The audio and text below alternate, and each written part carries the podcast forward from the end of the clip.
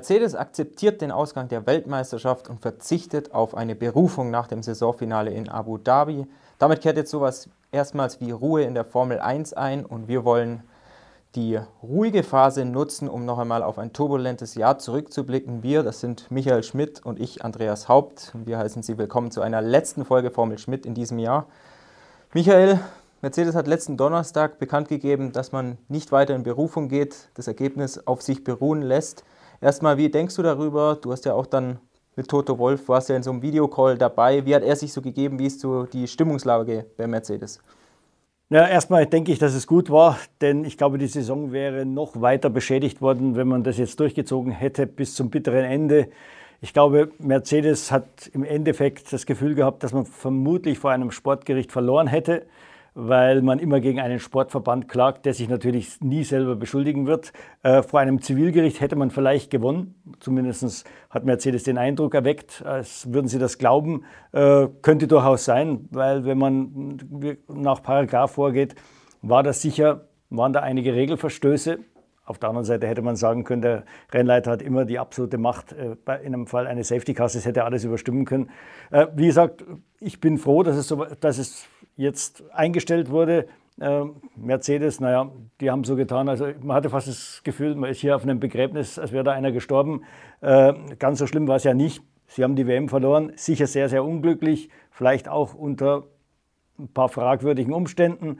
Aber ich glaube, es war im Endeffekt gut, dass man gesagt hat, so, jetzt lassen wir es sein. Äh, Max Verstappen ist verdienter Weltmeister, das hat man ja auch dann zum Ausdruck gebracht. Würdest du sagen, die Formel 1 trägt davon einen richtigen Image-Schaden von diesem Saisonfinale in Abu Dhabi davon oder sind es nur ein paar dunkle Wolken, die jetzt über der Formel 1 hängen? Nein, das sind dunkle Wolken, das ist schnell wieder vergessen. Man, man, wie gesagt, man hat ja heute auch vergessen, dass Ayrton Senna 1990 Weltmeister wurde, weil er Prost absichtlich ins Auto gefahren ist, dass das Jahr davor Alain Prost äh, die Tür aufgemacht hat in die dann äh, Senna hineingetappt ist, dass er auf diese Art und Weise Weltmeister wurde. Das ist alles vergessen. Im Endeffekt fragt heute keiner mehr, oder es zweifelt keiner mehr an, dass Prost ein verdienter Weltmeister war oder Senna im Jahr darauf. Ähm, wie gesagt, man hätte sich das, glaube ich, alles ersparen können. Äh, der Protest kann ich noch mitgehen, warum man jetzt da vier Tage lang überlegen musste, ob man in Berufung geht oder nicht, war für mich schon eine Stufe zu viel. Äh, ich glaube, es wird dem Glanz dieser WM diese 22 Rennen, das wird keiner vergessen. Das war 22 Mal Hochspannung. Jedes Wochenende ist eine neue Geschichte präsentiert worden. Das hatten wir in dieser Dichte noch nie. Sicher das Jahr 1976 mit Lauda gegen Hand. Das hatte ungefähr die Hälfte aller Rennen hatten irgendwas zu bieten, was jetzt außerhalb der Norm war. Die Saisons 90 äh, Senna gegen Prost waren es, ich glaube, 10 von 16 Rennen, aber diesmal, wir haben ja mal nachgeschaut, ich glaube, es waren 16 Rennen, wo immer irgendetwas passiert ist, äh, woran kein Mensch vorher gedacht hat. Du hattest Du hattest es gesagt, es herrscht so ein bisschen Totengräberstimmung bei Mercedes. Toto Wolf wurde auch gefragt, ob Lewis Hamilton vielleicht sogar sagt, nach der Nummer habe ich keinen Bock mehr, ich komme gar nicht mehr zurück. Toto Wolf hat so ein bisschen offen gelassen, hat eigentlich nicht direkt auf diese Fragen, vor allem aus der englischen Richtung, geantwortet. Ich halte es für Blödsinn. Ich glaube, der taucht natürlich nächstes Jahr beim Saisonstart wieder auf. Was denkst du? Ja, absolut. Ich meine, da begibt man sich jetzt in die Opferrolle, die natürlich noch größer wird, indem dass man, dass man diese, diese Frage offen lässt. Der Hamilton wird wieder zurückkehren, so wie auch damals Ayrton Senna. Der hat das Gleiche gemacht in der Saison, ich glaube 92 auf 93. Äh, da war er unzufrieden, überhaupt mit der ganzen Saison, mit vielen Entscheidungen, die da von der FIA getroffen worden sind und hat sich dann irgendwie in die Winterpause verabschiedet und, und hat ein bisschen offen gelassen, ob überhaupt jemals wieder zurückkehrt. Ja, und er war auch den ganzen Winter verschwunden. Natürlich wollte der wieder fahren und äh, ist dann auch wieder gekommen. Es ging dann auch noch ein bisschen ums Geld, weil äh, Ron Dennis ihm weniger bezahlen wollte. Ähm, aber der Senna war genauso angefixt, wie es der Hamilton ist. Ein Hamilton, der verabschiedet sich nicht mit einer Niederlage. Das ist ein Kämpfer und der wird sagen, nächstes Jahr gibt es Revanche. Wenn wir uns jetzt die Saison so ein bisschen nochmal vergegenwärtigen, Red Bull ist sehr gut gestartet mit seinem Auto, trotzdem hat Hamilton das erste Rennen in Bahrain gewonnen. Man hatte dennoch so in der ersten Saisonhälfte den Eindruck, der Red Bull ist das bessere Paket, das schnellere Auto. Mercedes kam dann ab Silverstone mit einem größeren Upgrade. War hinten raus der Mercedes das bessere Auto und gesamt würdest du auch sagen, das bessere Paket? Na, ich würde sagen, es war einfach ausgeglichen. Wie du schon gesagt hast, erste Saisonhälfte war der Red Bull das bessere Auto. Das hat sich dann auch in dieser Phase zwischen Monaco und Österreich, als sie da wirklich mal fünf Rennen am Stück gewonnen haben, gezeigt. Ich glaube, am Anfang ähm, hat Red Bull taktisch teilweise noch zu viele Fehler gemacht, auch ein bisschen unterschätzt dass man zwar das schnellere Auto hat, aber im, im, im Rennbetrieb auch schauen muss, dass die Reifen halten. Äh, da haben sie einige Rennen verloren. Äh, Mercedes hat dann mit dem Upgrade wirklich einen Riesenschritt gemacht, der viel größer war, als sie selbst geglaubt haben. Ähm, er hat auf dem Papier nur zwei Zehntel gebracht, das glaube ich auch, aber ich glaube, er hat dann im, im Verbund mit dem besseren Verständnis eben doch sehr, sehr viel mehr Zeit ge äh, gebracht. Er hat nämlich ähm, den Ingenieuren die Fre mehr Freiheiten bei der Abstimmungsarbeit des Autos gegeben. Und das hat zum Schluss sogar dazu geführt, dass, dass Mercedes fast in die Richtung von Red Bull gegangen ist. Sie haben das Heck immer mehr angehoben, natürlich bei weitem nicht so extrem wie bei Red Bull, aber es ist, war deutlich stärker angestellt, dieser Mercedes, und er hat am Ende, war er eigentlich das komplettere Rennauto, weil es einfacher war, ihn auf unterschiedliche Bedingungen abzustimmen. Und Red Bull, typisch Red Bull, die können ja nicht irgendein Auto das mal irgendwann fertig entwickelt ist, dann weiter betreuen. Das, ist, das liegt nicht in den, deren Genen. Die müssen jedes Rennen irgendwas Neues bringen, auch wenn, wenn sie gar nichts Neues brauchen. Also die haben ja bis Russland weiterentwickelt und, und haben sich meiner Ansicht nach irgendwo verstolpert auch. Also ähm, die haben aus einem wirklich tollen Paket äh, fast schon ein Problemkind geschaffen. Ja, hinten raus in Saudi-Arabien haben sie sogar noch was am Unterboden versucht, was schiefgegangen ist. Mhm. Ähm, generell mit Max Verstappen hat man jetzt die Weltmeisterschaft gewonnen. Honda verabschiedet sich mit einem Fahrertitel. Beißen die sich in den Allerwertesten, dass man vielleicht zu früh den Stecker gezogen hat? Also auf jeden Fall die Leute, die an der Rennstrecke waren, das konnte man sehen. Und ich glaube auch einige Leute in Tokio, die die Entscheidung getroffen haben, die haben gemerkt, vielleicht war es doch nicht so clever. Jetzt wird ein Budget Cap kommen, in der, in der Zeit, in der die Motoren eingefroren sind. Das heißt, da wird man schon mal weniger Geld ausgeben. Und das war einer der Hauptgründe, warum Honda ausgestiegen ist. Die hat das eine Unmenge Geld gekostet. Die haben eine halbe Milliarde, glaube ich, in dem einen Jahr reingesteckt, einfach um den Rückstand zu Mercedes aufzuholen. Das hat sich natürlich durch nichts gerechtfertigt. Jetzt vielleicht durch den WM-Titel, ja. Das konnte man sich aber nicht sicher sein. Äh, und wie gesagt, es wäre alles billiger geworden. Die Formel 1 geht ja jetzt auch in eine Richtung nachhaltiger Kraftstoff, äh, mehr Hybrid, also mehr Elektroanteil. Also das ist eigentlich das, worauf Honda ja hinaus wollte. Und ich bin mir relativ sicher, dass wir die 2026 wieder sehen. Die halten jetzt äh, einfach die Nabelschnur zur Formel 1 über diesen Service für Red Bull. Sie bauen ja weiter die Motoren zusammen, sie warten sie.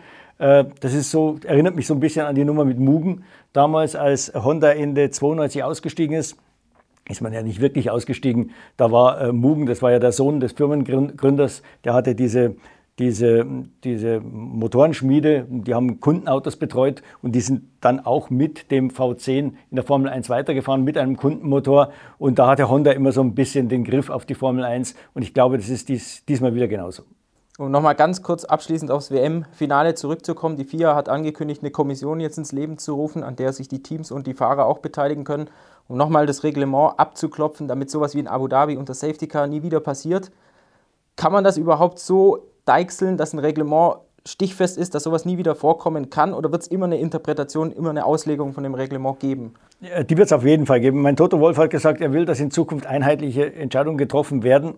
Das kann es nie geben. Einheitlich, äh, das ist immer äh, da schauen ja viele Leute drauf und der eine findet sie einheitlich, der andere nicht. Also der, der, der das Opfer ist quasi oder der, der unterlegen ist, der wird es nie als einheitlich empfinden. Der findet mal eine Entscheidung gut und mal findet er das schlecht. Also das ist schon mal illusorisch. Das wird nie passieren. Was ich mir vorstellen kann, es wird sicher jetzt klarer geregelt werden, was machen wir am Rennende. Und es wird klar der Wunsch geäußert werden, Leute, wir wollen ein Rennende unter Grün, wenn es irgendwie möglich ist. Das wird man dann offen zugeben, was ja auch nichts Verwerfliches ist, denn die Zuschauer zahlen viel Geld dafür, sie investieren Zeit, sich einen Grand Prix anzuschauen. Und nochmal, nehmen wir mal Mercedes und Red Bull weg. Ein neutraler Zuschauer, wenn man den gefragt hätte, willst du ein Rennende unter Grün oder unter Gelb? 90 Prozent Minimum hätten gesagt unter Grün.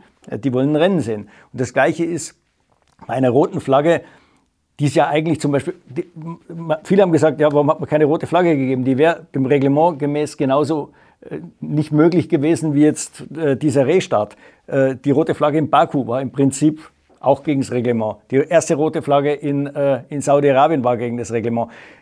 Auch da ist ja im Hintergrund immer der Gedanke, wir wollen den Zuschauern nicht zu viele Runden hinter dem Safety Car zumuten. Manchmal macht man ihm dann die rote Flagge, obwohl sie aus Sicherheitsgründen gar nicht notwendig wäre. Ich glaube, auch da wird es eine klare Regel geben.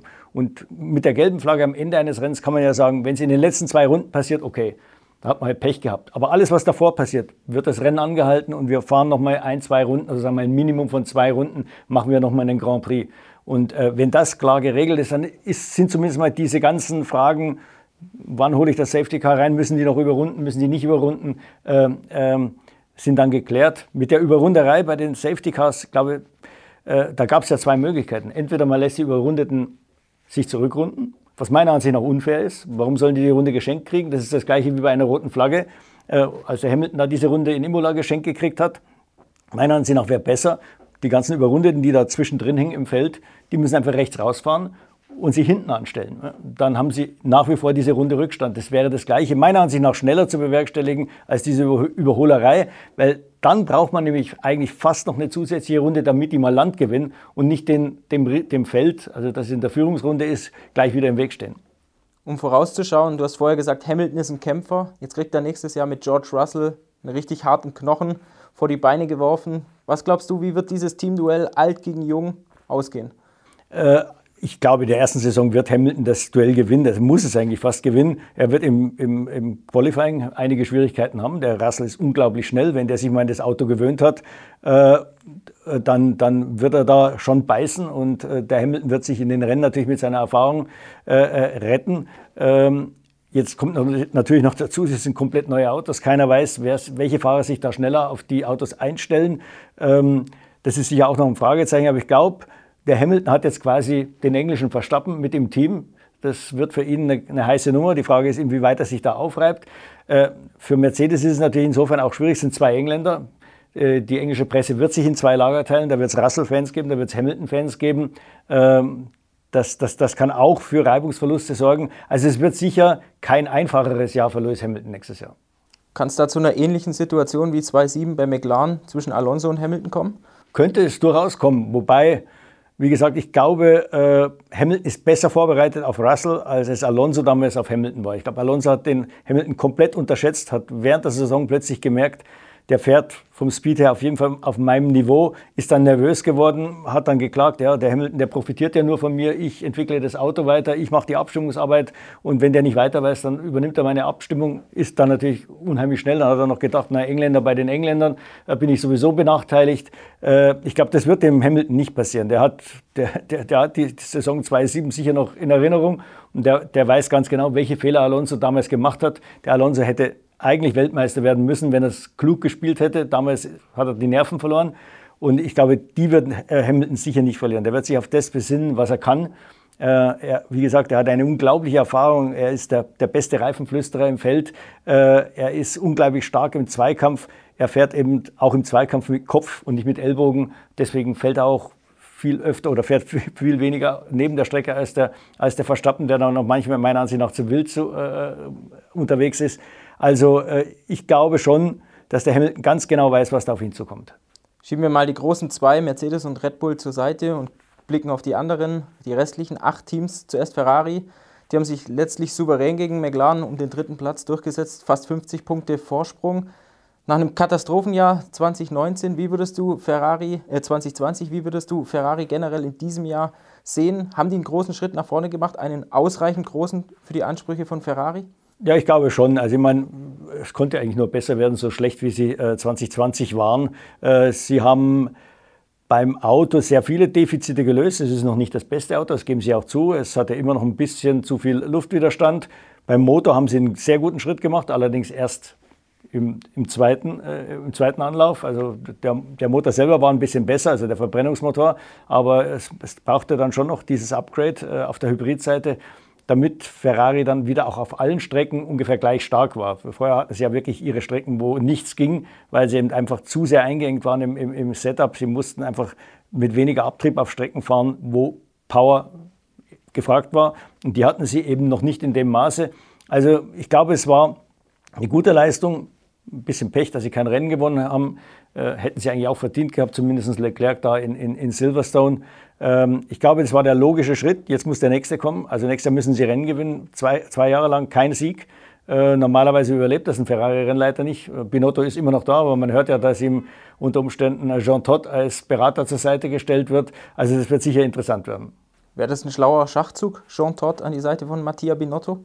Äh, warum nicht? Die beiden kennen sich. Ich glaube, äh, da kommen jetzt keine eifersüchteleien auf. Ich glaube nicht, dass Jean Todt nochmal die Absicht hat, Ferrari-Rennleiter zu werden. Er wäre kein Konkurrent. Man hört auch, dass Binotto selber ein bisschen dahinterher war, um sich ein bisschen aus der Schusslinie zu nehmen. Ähm, also ich glaube, es wäre keine schlechte Lösung.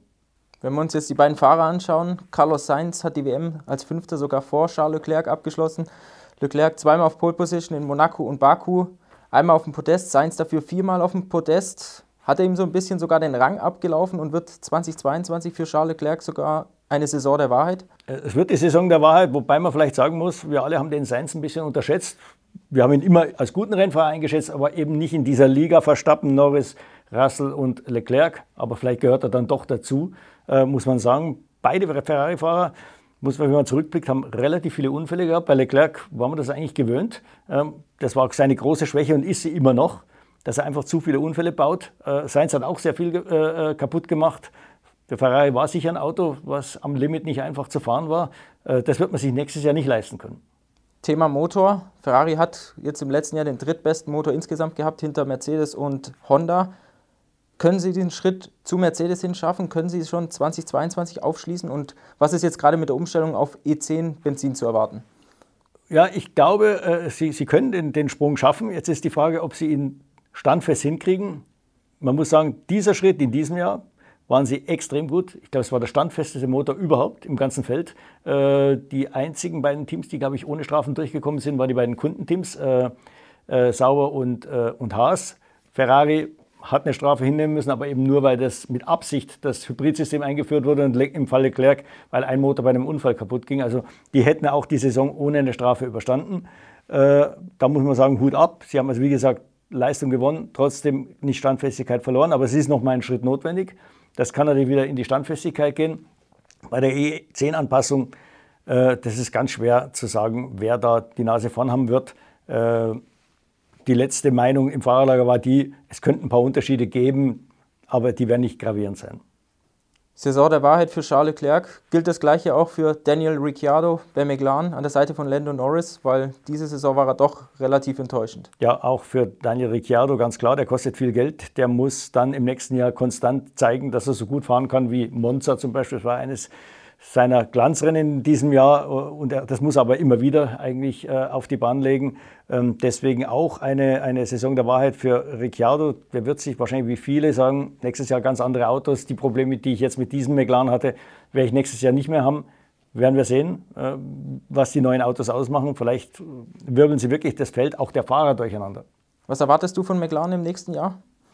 Das gleiche wie in diesem Jahr. Sie werden, glaube ich, äh, vorne mitkämpfen. Ich hoffe näher dran, äh, deutlich näher dran. Und dann wird man mal sehen, wie gut ein Norris auch, dann auch ist, wenn er um Siege kämpfen muss, konstant. Ähm, also ich glaube, wir werden geringere Abstände sehen, gerade in der, im, im vorderen Bereich.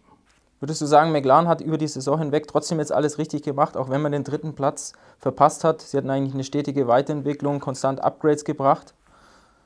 Ja, man hat also zum Schluss ein bisschen den Faden verloren. Man muss sagen, äh, äh diese Punkte-Diät am Ende war ja auch viel Pech geschuldet. Also es waren drei Reifenschäden, äh, wo der Fahrer nicht immer was dafür konnte. Es war diese, dieser abnorm hohe Spritverbrauch von Ricciardo in, in Katar. Es war dieses Motorproblem von Ricciardo. Äh, also da kam auch schon viel Pech zusammen. Sie wären auch wahrscheinlich, sagen wir, bei normalen Rennen hätten sie wahrscheinlich gegen Ferrari verloren, aber das wäre dann ein bisschen knapper ausgegangen. Aber da kann man jetzt nicht sagen, dass es ein Rückschritt war gegenüber letzten Jahr, wo sie ja noch Dritter wurden, weil, wie gesagt, man musste damit rechnen, dass Ferrari da einen großen Schritt macht. Also die werden nicht zwei Jahre hintereinander Sechster. Das Duell um den fünften WM-Platz hat Alpine schlussendlich für sich entschieden. Kann man sagen, eigentlich das langsamere Auto im Vergleich zum Alpha Tauri, dafür mit zwei konstanten Fahrern? Ja, so kann man das sagen. Wobei der Alpha Tauri wirklich phasenweise so schnell war wie ein McLaren und ein Ferrari, äh, zumindest mit Gasly am Steuer. Äh, die haben natürlich dafür bezahlt, dass sie einen Rookie im Team hatten, der ein, zwei Glanzlichter gesetzt hat, aber ansonsten halt auch äh, viel Durchschnitt geboten hat. Ähm, Alpine äh, es war ja interessant, dass Alpine so einen, so einen ähnlichen Verlauf nahm, natürlich eine Kategorie unter Mercedes. Also dort, wo Mercedes stark war, war Alpine stark und umgekehrt. Ähm, es liegt vielleicht daran, dass es eben äh, sagen wir, in seinen Genen doch ein sehr ähnliches Auto war. Äh, dort, wo, äh, wo, wo die Vorderräder stark belastet wurden, dort hatten sie ein Problem. Äh, auf, auf jeden Fall war ihr großer Vorteil, dass sie zwei Fahrer hatten, die punkten konnten, auch zwei Fahrer, die sich ganz gut verstanden haben, was man nicht unbedingt erwarten konnte, weil Ocon ist kein einfacher Partner, das hat er damals bei Perez bei Force India gezeigt. Alonso war noch nie ein einfacher Partner, aber irgendwie hat sich Alonso zumindest mal jetzt in dieser Übergangssaison äh, geändert. Das muss man wirklich sagen. Er war ein Teamplayer und äh, bei Alpine haben sie ja immer gesagt, das ist, oder sagen sie ja, das ist wie so ein großer Bruder für den Ocon. Also zumindest in diesem Jahr hat es den Eindruck gemacht. Mal schauen, wenn es dann um mehr geht, ob die beiden sich immer noch so gut verstehen. Ich glaube, jetzt in der Winterpause hat er noch mal eine Operation da, Alonso. Du hast, glaube ich, nähere Infos dazu, was da noch gemacht wird. Ja, ich glaube, im Januar hat er erzählt, muss er äh, sich die Platten rausnehmen lassen, also im Gesicht. Das war ein Andenken an diesen Fahrradunfall im letzten Jahr. Er wird dann auch noch mal zwei Wochen mehr oder weniger außer Gefecht gesetzt sein, was das Training angeht. Er, er glaubt aber, dass er fit sein wird. Typisch Alonso hat er gesagt, ich habe da am letzten Testtag bin ich 148 Runden gefahren äh, mit den 18 Zoll Reifen. Bin dann, er ist dann nach dem Briefing ins Auto gestiegen, ist nach Dubai gefahren, die, die eine Stunde und hat dann für ein GT-Rennen trainiert. Also er sagt, äh, ich bin zwar 40, aber ich bin so fit wie alle anderen. Er hat ein paar Rennen gebraucht anfangs, ich glaube, um sich an die Vorderachse zu gewöhnen, an die Reifen zu gewöhnen. Er hat gesagt, die Lenkung passt noch nicht so ganz, da muss er die Servo auf sich abstimmen. Hat er dich im Endeffekt doch überrascht oder war es eigentlich klar, dass der, der alte Fuchs wieder so vollkommen stark sein wird. Ja, klar war es, glaube ich, nicht, weil, wie gesagt, zwei Jahre Pause in einem hohen Alter. Wir wissen bei Michael Schumacher, was das ausgemacht hat. Der war, drei, der war dann drei Jahre weg, hat sich schwer getan, da wieder rein, sich wieder reinzufinden. Es war ja dann auch eine andere Formel 1. Äh, Alonso hat ja auch gesagt, andere Reifen, andere Vorderachse. Das hat ewig gedauert. Für ihn ist sehr, sehr wichtig, dass er den Vorderreifen spürt. Wenn er ihn spürt, dann ist er einer der Besten. Wenn es da Probleme gibt und ihm dieses Gefühl abgeht, dann äh, ist er eben auch vielleicht nur ein durchschnittlicher Rennfahrer. Und das hat man in den ersten fünf, sechs Rennen gesehen. Aber er hat sich da reingefuchst, wie du gesagt hast. Und äh, als er dann mal die Reifen verstanden hat, dann war er da. Und äh, er ist, das, das, sagt auch Alain Prost, äh, der ist also das, das Guthaben des Teams. Als Team die größte Enttäuschung, Aston Martin, würdest du da mitgehen? Ja, ja, ganz klar. Man hat sich dann auch äh, die, die Sache ziemlich einfach gemacht und hat gesagt, naja, wir wurden von den Regeln betrogen. Wenn das so ist, dann muss man das sagen, Mercedes wurde auch von den Regeln betrogen. Äh, dieses Jahr war Budget Cap, da konnte man noch nicht mal sagen, Mercedes hat viel mehr Geld da verwenden können, jetzt das Rätsel zu lösen. Äh, bei ähm, Aston Martin wurde es nicht gelöst oder wurde es nie gelöst. Äh, das Auto war aerodynamisch ineffizient. Man musste halt teilweise mit sehr, sehr viel Flügel fahren, um dieses Abtriebsmanko, was man angeblich aufgrund des Reglements hatte, zu kompensieren. Und äh, ich glaube, äh, eigentlich ist die Truppe ja bekannt dafür, auf Probleme zu reagieren. Das haben sie immer gemacht, als Force India, als Racing Point, wo sie noch kleine, eingeschweißt, zusammengeschweißte Truppe waren. Äh, das hat mir in diesem Jahr ein bisschen gefehlt. Ich glaube, diese wahnsinnige Expansion des Teams, das sind ja innerhalb jetzt von zwei Jahren von 420 auf fast 600 Leute gewachsen. Dauernd kommen neue Gesichter. Äh, da ist sehr viel Unruhe. Keiner weiß eigentlich, wer von wem der Chef ist. Ich glaube, das hat mit dazu geführt, dass im Endeffekt die Probleme nie richtig gelöst wurden. Ist Lawrence Stroll, der Besitzer, da vielleicht auch einfach zu fordernd? Ja, ich glaube, ich meine, er stellt sich das, glaube ich, zu einfach vor. Er, er, er, denkt, wenn ich jetzt da 700 Leute einstelle, wie bei Mercedes oder bei Ferrari, dann bin ich automatisch ein Top-Team. So einfach geht das nicht. Man kann meiner Ansicht nach auch nicht so schnell wachsen in der Formel 1. Das hat noch nie jemandem gut getan. Was glaubst du bei Sebastian Vettel? Mal angenommen, die kommen da nicht weg von dem siebten Platz, vielleicht ein sechster, fünfter, aber das sind ja nicht seine Ansprüche. Was macht er dann in Zukunft, wenn jetzt, nächstes Jahr 2022 nochmal so laufen sollte, trotz neuer Autos? Also wenn er keine Perspektive sieht, glaube ich, hört er auf. So eindeutig? Ja, schon, weil äh, ich meine, äh, wie gesagt, wenn der jetzt, wenn Aston Martin nächstes Jahr Fünfter wird, er aber merkt, wir sind eigentlich dran und äh, keine Ahnung, man, man, weiß ja nie die Umstände. Im nächsten Jahr, da kommt dann der nächste Schritt und dann fahre ich wieder ums Podium, um Siege mit dann wird er schon bleiben. Aber wenn das jetzt genauso wie in diesem Jahr läuft, dass es vielleicht ein, zwei Highlights setzt, aber im Endeffekt äh, irgendwo im hinteren Feld rumgurkt äh, und es wurde ja hinten raus noch schlechter, muss man sagen. Also gerade die letzten Rennen waren eine Katastrophe für Aston Martin, die waren ja teilweise kaum schneller als Williams. Also ich glaube, wenn das nochmal eintreten sollte, dann wird er sich sagen, das bringt nichts mehr. Noch ein Wort zu Pierre Gasly, bevor wir den komplett übergehen. Für mich einer der Fahrer der Saison. Unglaublich konstant, relativ wenige Fehler, sehr, sehr schnell. Glaubst du, dass der nochmal den Absprung zu einem Top-Team schafft oder ist es so von der Konstellation extrem schwer für ihn, weil fast alles zu betoniert ist? Ich glaube, das ist sein Problem. Wenn der frei wäre oder gewesen wäre, hätte der schon längst einen Platz in einem anderen Team gehabt, glaube ich. Yuki Tsunoda, kann der da ranriechen nächstes Jahr oder klappt das nicht? Nee, ich glaube nicht, da ist der, der Gasly zu gut. Der wird sicher besser werden nächstes Jahr, der Tsunoda, aber der Gasly ist echt, der gehört meiner Ansicht nach in diese Viererliga, die wir vorher angesprochen haben, Verstappen, Leclerc, äh, äh, Norris, Russell, das sind ja die vier, wo man sagt, das sind die Weltmeister von morgen. Äh, äh, Verstappen ist es ja zwar schon jetzt, aber sagen wir so, der führt diese Liga an. Ich glaube, da gehört der Gasly inzwischen auch rein. Williams hat den achten Platz klar gemacht. Alfa Romeo Sauber ist neunter geworden.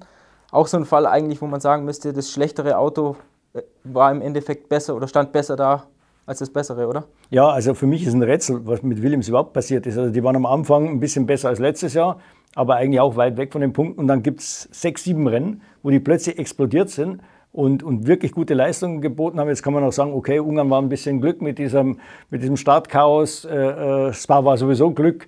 Äh, ich meine, der zweite Startplatz war eine klasse Leistung von George Russell und das Team hat alles richtig gemacht. Das Auto abgestimmt für den Regen, äh, äh war zur richtigen Zeit draußen. Die Reifen waren auf Temperatur, war er halt Zweiter, hat, hat die Punkte dann gekriegt. Meiner Ansicht nach höher einzuschätzen waren die Punkte in äh, Monza und in Sochi, weil die haben sie sich echt erkämpft. da gab es keine Geschenke. Aber da war das Auto eigentlich so am, ja, am hinteren Ende des Mittelfeldes und plötzlich die letzten sechs, sieben Rennen nichts mehr, genauso wie vorher. Also das ist ein bisschen ein Rätsel, warum da der Schwung verloren gegangen ist. Das konnte man sicher in einem oder anderen Fall noch damit erklären, dass das Auto vielleicht für die eine oder andere Strecke nicht so gepasst hat. Aber es gibt nicht, dass die letzten sieben Rennen alle gegen dieses Auto waren. Also da ist irgendwas passiert. Entweder ist da die Spannung raus gewesen oder wie auch immer. Jedenfalls Williams war zum Schluss eine Enttäuschung. Der Sauber war sicher über die Saison das bessere Auto, aber da hat man zu wenig aus den Möglichkeiten gemacht. Die beiden Fahrer haben zu viele Fehler gemacht. Leider auch Kimi Räikkönen, muss man sagen. Und äh, mit anderen Fahrern wäre da sicher mehr möglich gewesen. Ich bin, ich bin der Meinung, im Endeffekt, wenn sie sagen wir, einen Russell im Auto gehabt hätten, hätten sie mehr Punkte gemacht als, als Williams. Ist Bottas da der richtige Move für Alfa Romeo? Auf jeden Fall, es ist eine sichere Bank. Da muss man sich schon mal nicht kümmern.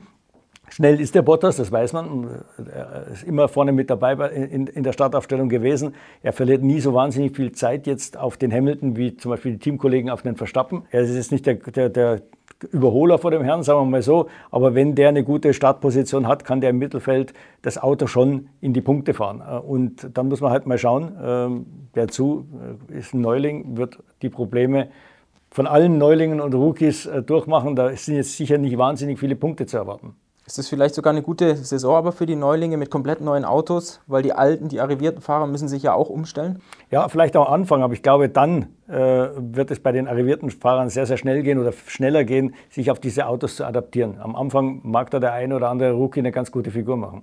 Nochmal ganz kurz zu Williams. Droht da vielleicht sogar der Absturz Sturz wieder ins Bodenlose zurück, jetzt nachdem man George Russell verloren hat? Jetzt Alex Album, der stattdessen reinkommt, Nicolas Latifi bleibt? Ja, wir wissen jetzt natürlich nicht, welche Weichen da in der Fabrik gestellt wurden, was die Konstruktion des nächstjährigen Autos äh, angeht, wann die wirklich angefangen haben. Sie waren sicher unter den, denen, die früher angefangen haben als die anderen. Was die Ingenieure daraus machen, ist ein bisschen schwer abzuschätzen, weil die eben drei Jahre lang jetzt aus, aus dem Nichts so ganz langsam nach vorne gekommen sind. Jetzt haben sie die Chance, quasi weißes Blatt Papier. Die, diese, dieses Technikerteam ist eben schwer einzuschätzen. Es sind viele No-Names dort. Äh, ich glaube, es wird ein schwieriges Jahr, weil äh, der Albon ist kein schlechter Rennfahrer, er ist kein Russell. Zum Schluss noch auf Haas zu sprechen zu kommen. Mick Schumacher hat seine Premierensaison gegeben. Ich glaube, insgesamt hat er sechs Unfälle gehabt. Für meinen Geschmack auch als Rookie drei zu viel. Mhm. Wie würdest du seine Saison einschätzen? Ja, ich, ich glaube auch ein bisschen zu viele Unfälle gehabt. Er hat versucht, das Unmögliche zu schaffen mit einem Auto, das einfach das man muss sagen, im Endeffekt war es fast drei Jahre alt. Ja, da ist nicht viel passiert. Äh, es war klar, dass die am hinteren Ende des Feldes rumfahren. Ähm, er, ist dann aber, muss man sagen, in den letzten Rennen dem Feld immer näher gekommen. Mal war es ein Sauber, mal war es ein Williams. Auch ein Aston Martin war mal relativ nahe dran. Das zeigt, dass er schon sehr viel gelernt hat. Er hat das Auto verstanden. Äh, er hat zusammen mit seinem Ingenieursteam, glaube ich, eine ganz gute Einheit gebildet äh, die beim Setup des Autos gute Arbeit geleistet haben. Das kann sich nächstes Jahr positiv auswirken. Ich glaube nicht, dass Haas nochmal so schlecht sein wird. Also die werden auf jeden Fall im hinteren Mittelfeld mitfahren und dann wird man, dann wird man mal wirklich sehen, wie gut Mick Schumacher ist. Bei seinem Teamkollegen hat man jetzt nicht unbedingt den Eindruck gehabt, dass er sich stark entwickelt hat. Er ist besser geworden, Nikita Mazepin, im Vergleich zum Saisonstart. Hinten raus hat er nochmal wegen Corona gefehlt in Abu Dhabi. Ist der überhaupt Formel 1 tauglich oder ist so, so eine Aussage zu hart? Ja, ich glaube, er ist schon überfordert mit der Formel 1. er war einfach zu weit weg, auch immer von Mick Schumacher. Das war teilweise eine halbe Sekunde. Das müsste sich im Verlauf der Saison dann eigentlich irgendwann mal angleichen. Ich meine, was ich gut finde an Mazepin, ist sehr ehrlich. Er hat uns ja erzählt, er hat nicht das Talent. Er ist, er ist ein Arbeiter. Deswegen hat das ja auch immer zwei, drei Jahre in den Nachwuchsformeln bei ihm gedauert, bis er endlich mal auf einem akzeptablen Niveau war. Vielleicht ist das in der Formel 1 auch so, aber normalerweise kriegt man die zwei, drei Jahre nicht. Jetzt hat natürlich der Vater sehr viel Geld. Er ist der Hauptsponsor des Teams. Deswegen ist vielleicht die Zeit da, die man die er eigentlich nicht bekommen würde. Aber er, er wird sicher jetzt kein Grand Prix-Sieger, das kann man jetzt schon sagen. Wenn der mal einen Punkt äh, zusammenfährt, dann ist das schon sehr viel. Zum Schluss noch, was war so dein persönliches Highlight der Saison? Deine persönlich größte Enttäuschung der Saison? Fahrerisch, technisch, gibt es da was? Hm, das heißt, es ist nicht ganz einfach. Das Highlight, es gab so viele Highlights in diesem Jahr, weil, weil die Saison so auf und ab ging. Äh, wie gesagt, es gab so viele Wendungen, an die man nicht gedacht hat. Es gab wirklich ganz irre Rennen. Das ging schon mal los mit Portugal, war ein tolles Rennen, wo sich Hamilton und Verstappen zweimal überholt haben. Erst ging Verstappen vor, dann wieder Hamilton und zwar fair überholt haben, muss man sagen. Zum Schluss wurde es dann ein bisschen, äh, ein bisschen schmutziger. Aber das gehört alles zu, das hat alles zu dieser Story dazugehört. Ähm, Brasilien war natürlich ein Highlight, dass die beiden Aufholjagden von, von äh, Lewis Hamilton, äh, das, das war schon ganz großes Kino, muss man sagen. Ähm, Enttäuschungen. Spar vielleicht? Spar, Spar war natürlich ein, ein, ein absoluter, äh, äh eigentlich ein No-Show, kann man sagen. Also das war ja kein Rennen, äh, äh, aber was wollte man machen? Ich meine, das, wir waren dort und man hat gesehen, eigentlich hat man schon am, am Morgen gesehen, das ist eigentlich aussichtslos. Die Enttäuschung ist, dass man heute unter diesen Bedingungen kein Formel-1-Rennen mehr fahren kann. Das muss man leider sagen. Es ist jetzt nicht so, dass man sagt, ja, die Fahrer sind Weicheier, ganz im Gegenteil. Ich meine, man hat es ja im Training gesehen, wer sich da mit 300 die Uhr raufnagelt, das, der muss eigentlich einen Nagel im Kopf haben. Äh, aber, aber im, im Pult geht das nicht. Das, das, die Chance, dass man da einen ganz, ganz üblen Unfall hat, ist einfach zu groß. Da würde sich die Formel 1 erst recht keinen Gefallen tun. Ich glaube, vielleicht, Spa war so ein bisschen ein, ein, ein Negativpunkt Jetzt bei den Fahrern muss man eben vorsichtig sein. Es ist nicht, man könnte jetzt sagen, ja, der Zunoda oder der Mazepin, die haben nicht das gebracht, was man sich vorgestellt hat. Aber ich glaube, diese Rookies brauchen eine Saison. Die, die Topstars da, die, die haben so viel Erfahrung, die, ähm, die, das kann man nicht einfach so dem, im ersten Jahr aufholen. Und es wird ja auch nicht jedes Jahr so ein Verstappen geboren. Zum Schluss noch ein weiterer Blick voraus. 2026 soll oder wird ein neues Motorenreglement kommen. FIA hat jetzt so ein paar Eckpunkte bestätigt, dass es beim Sechszylinder bleibt, synthetischer Kraftstoff, Elektroanteil hoch auf 350 Kilowatt. Bisschen war es trotzdem aus meiner Sicht enttäuschend, weil nicht mehr bekannt gegeben wurde, keine wirklichen Details. Woran hakt es da aktuell? Ja, ich glaube, um die Details wird immer noch geschritten. Weniger auf der technischen Seite, die ist jetzt endlich klar, aber was das Budget Cap angeht, was die Prüfstandsstunden angeht, wie man die Neulinge behandelt, die dann hoffentlich kommen. Äh, ich glaube, man wollte mal irgendwas zu Papier bringen, also diese Eckpunkte, damit äh, gerade bei Porsche und bei Audi jetzt die Gewissheit da ist, dann können Sie nochmal zu Ihrem Vorstand hingehen und sagen, so, hier steht es schwarz auf weiß, so wird es kommen. Jetzt, und das waren ja die wichtigen Punkte. Also eben keine MGOH, V6 bleibt, äh, der Hybridanteil oder der Elektroanteil wird deutlich erhöht. Äh, jetzt kann, gibt es da keine Zweifel mehr. Da kann keiner mehr sagen, ja, wurde schon viel versprochen in der Formel 1 und dann wurde es doch nicht gehalten. Also es ist jetzt schwarz auf weiß da und ich glaube, jetzt wird es dann schon schwierig zu sagen, nee, machen wir doch nicht.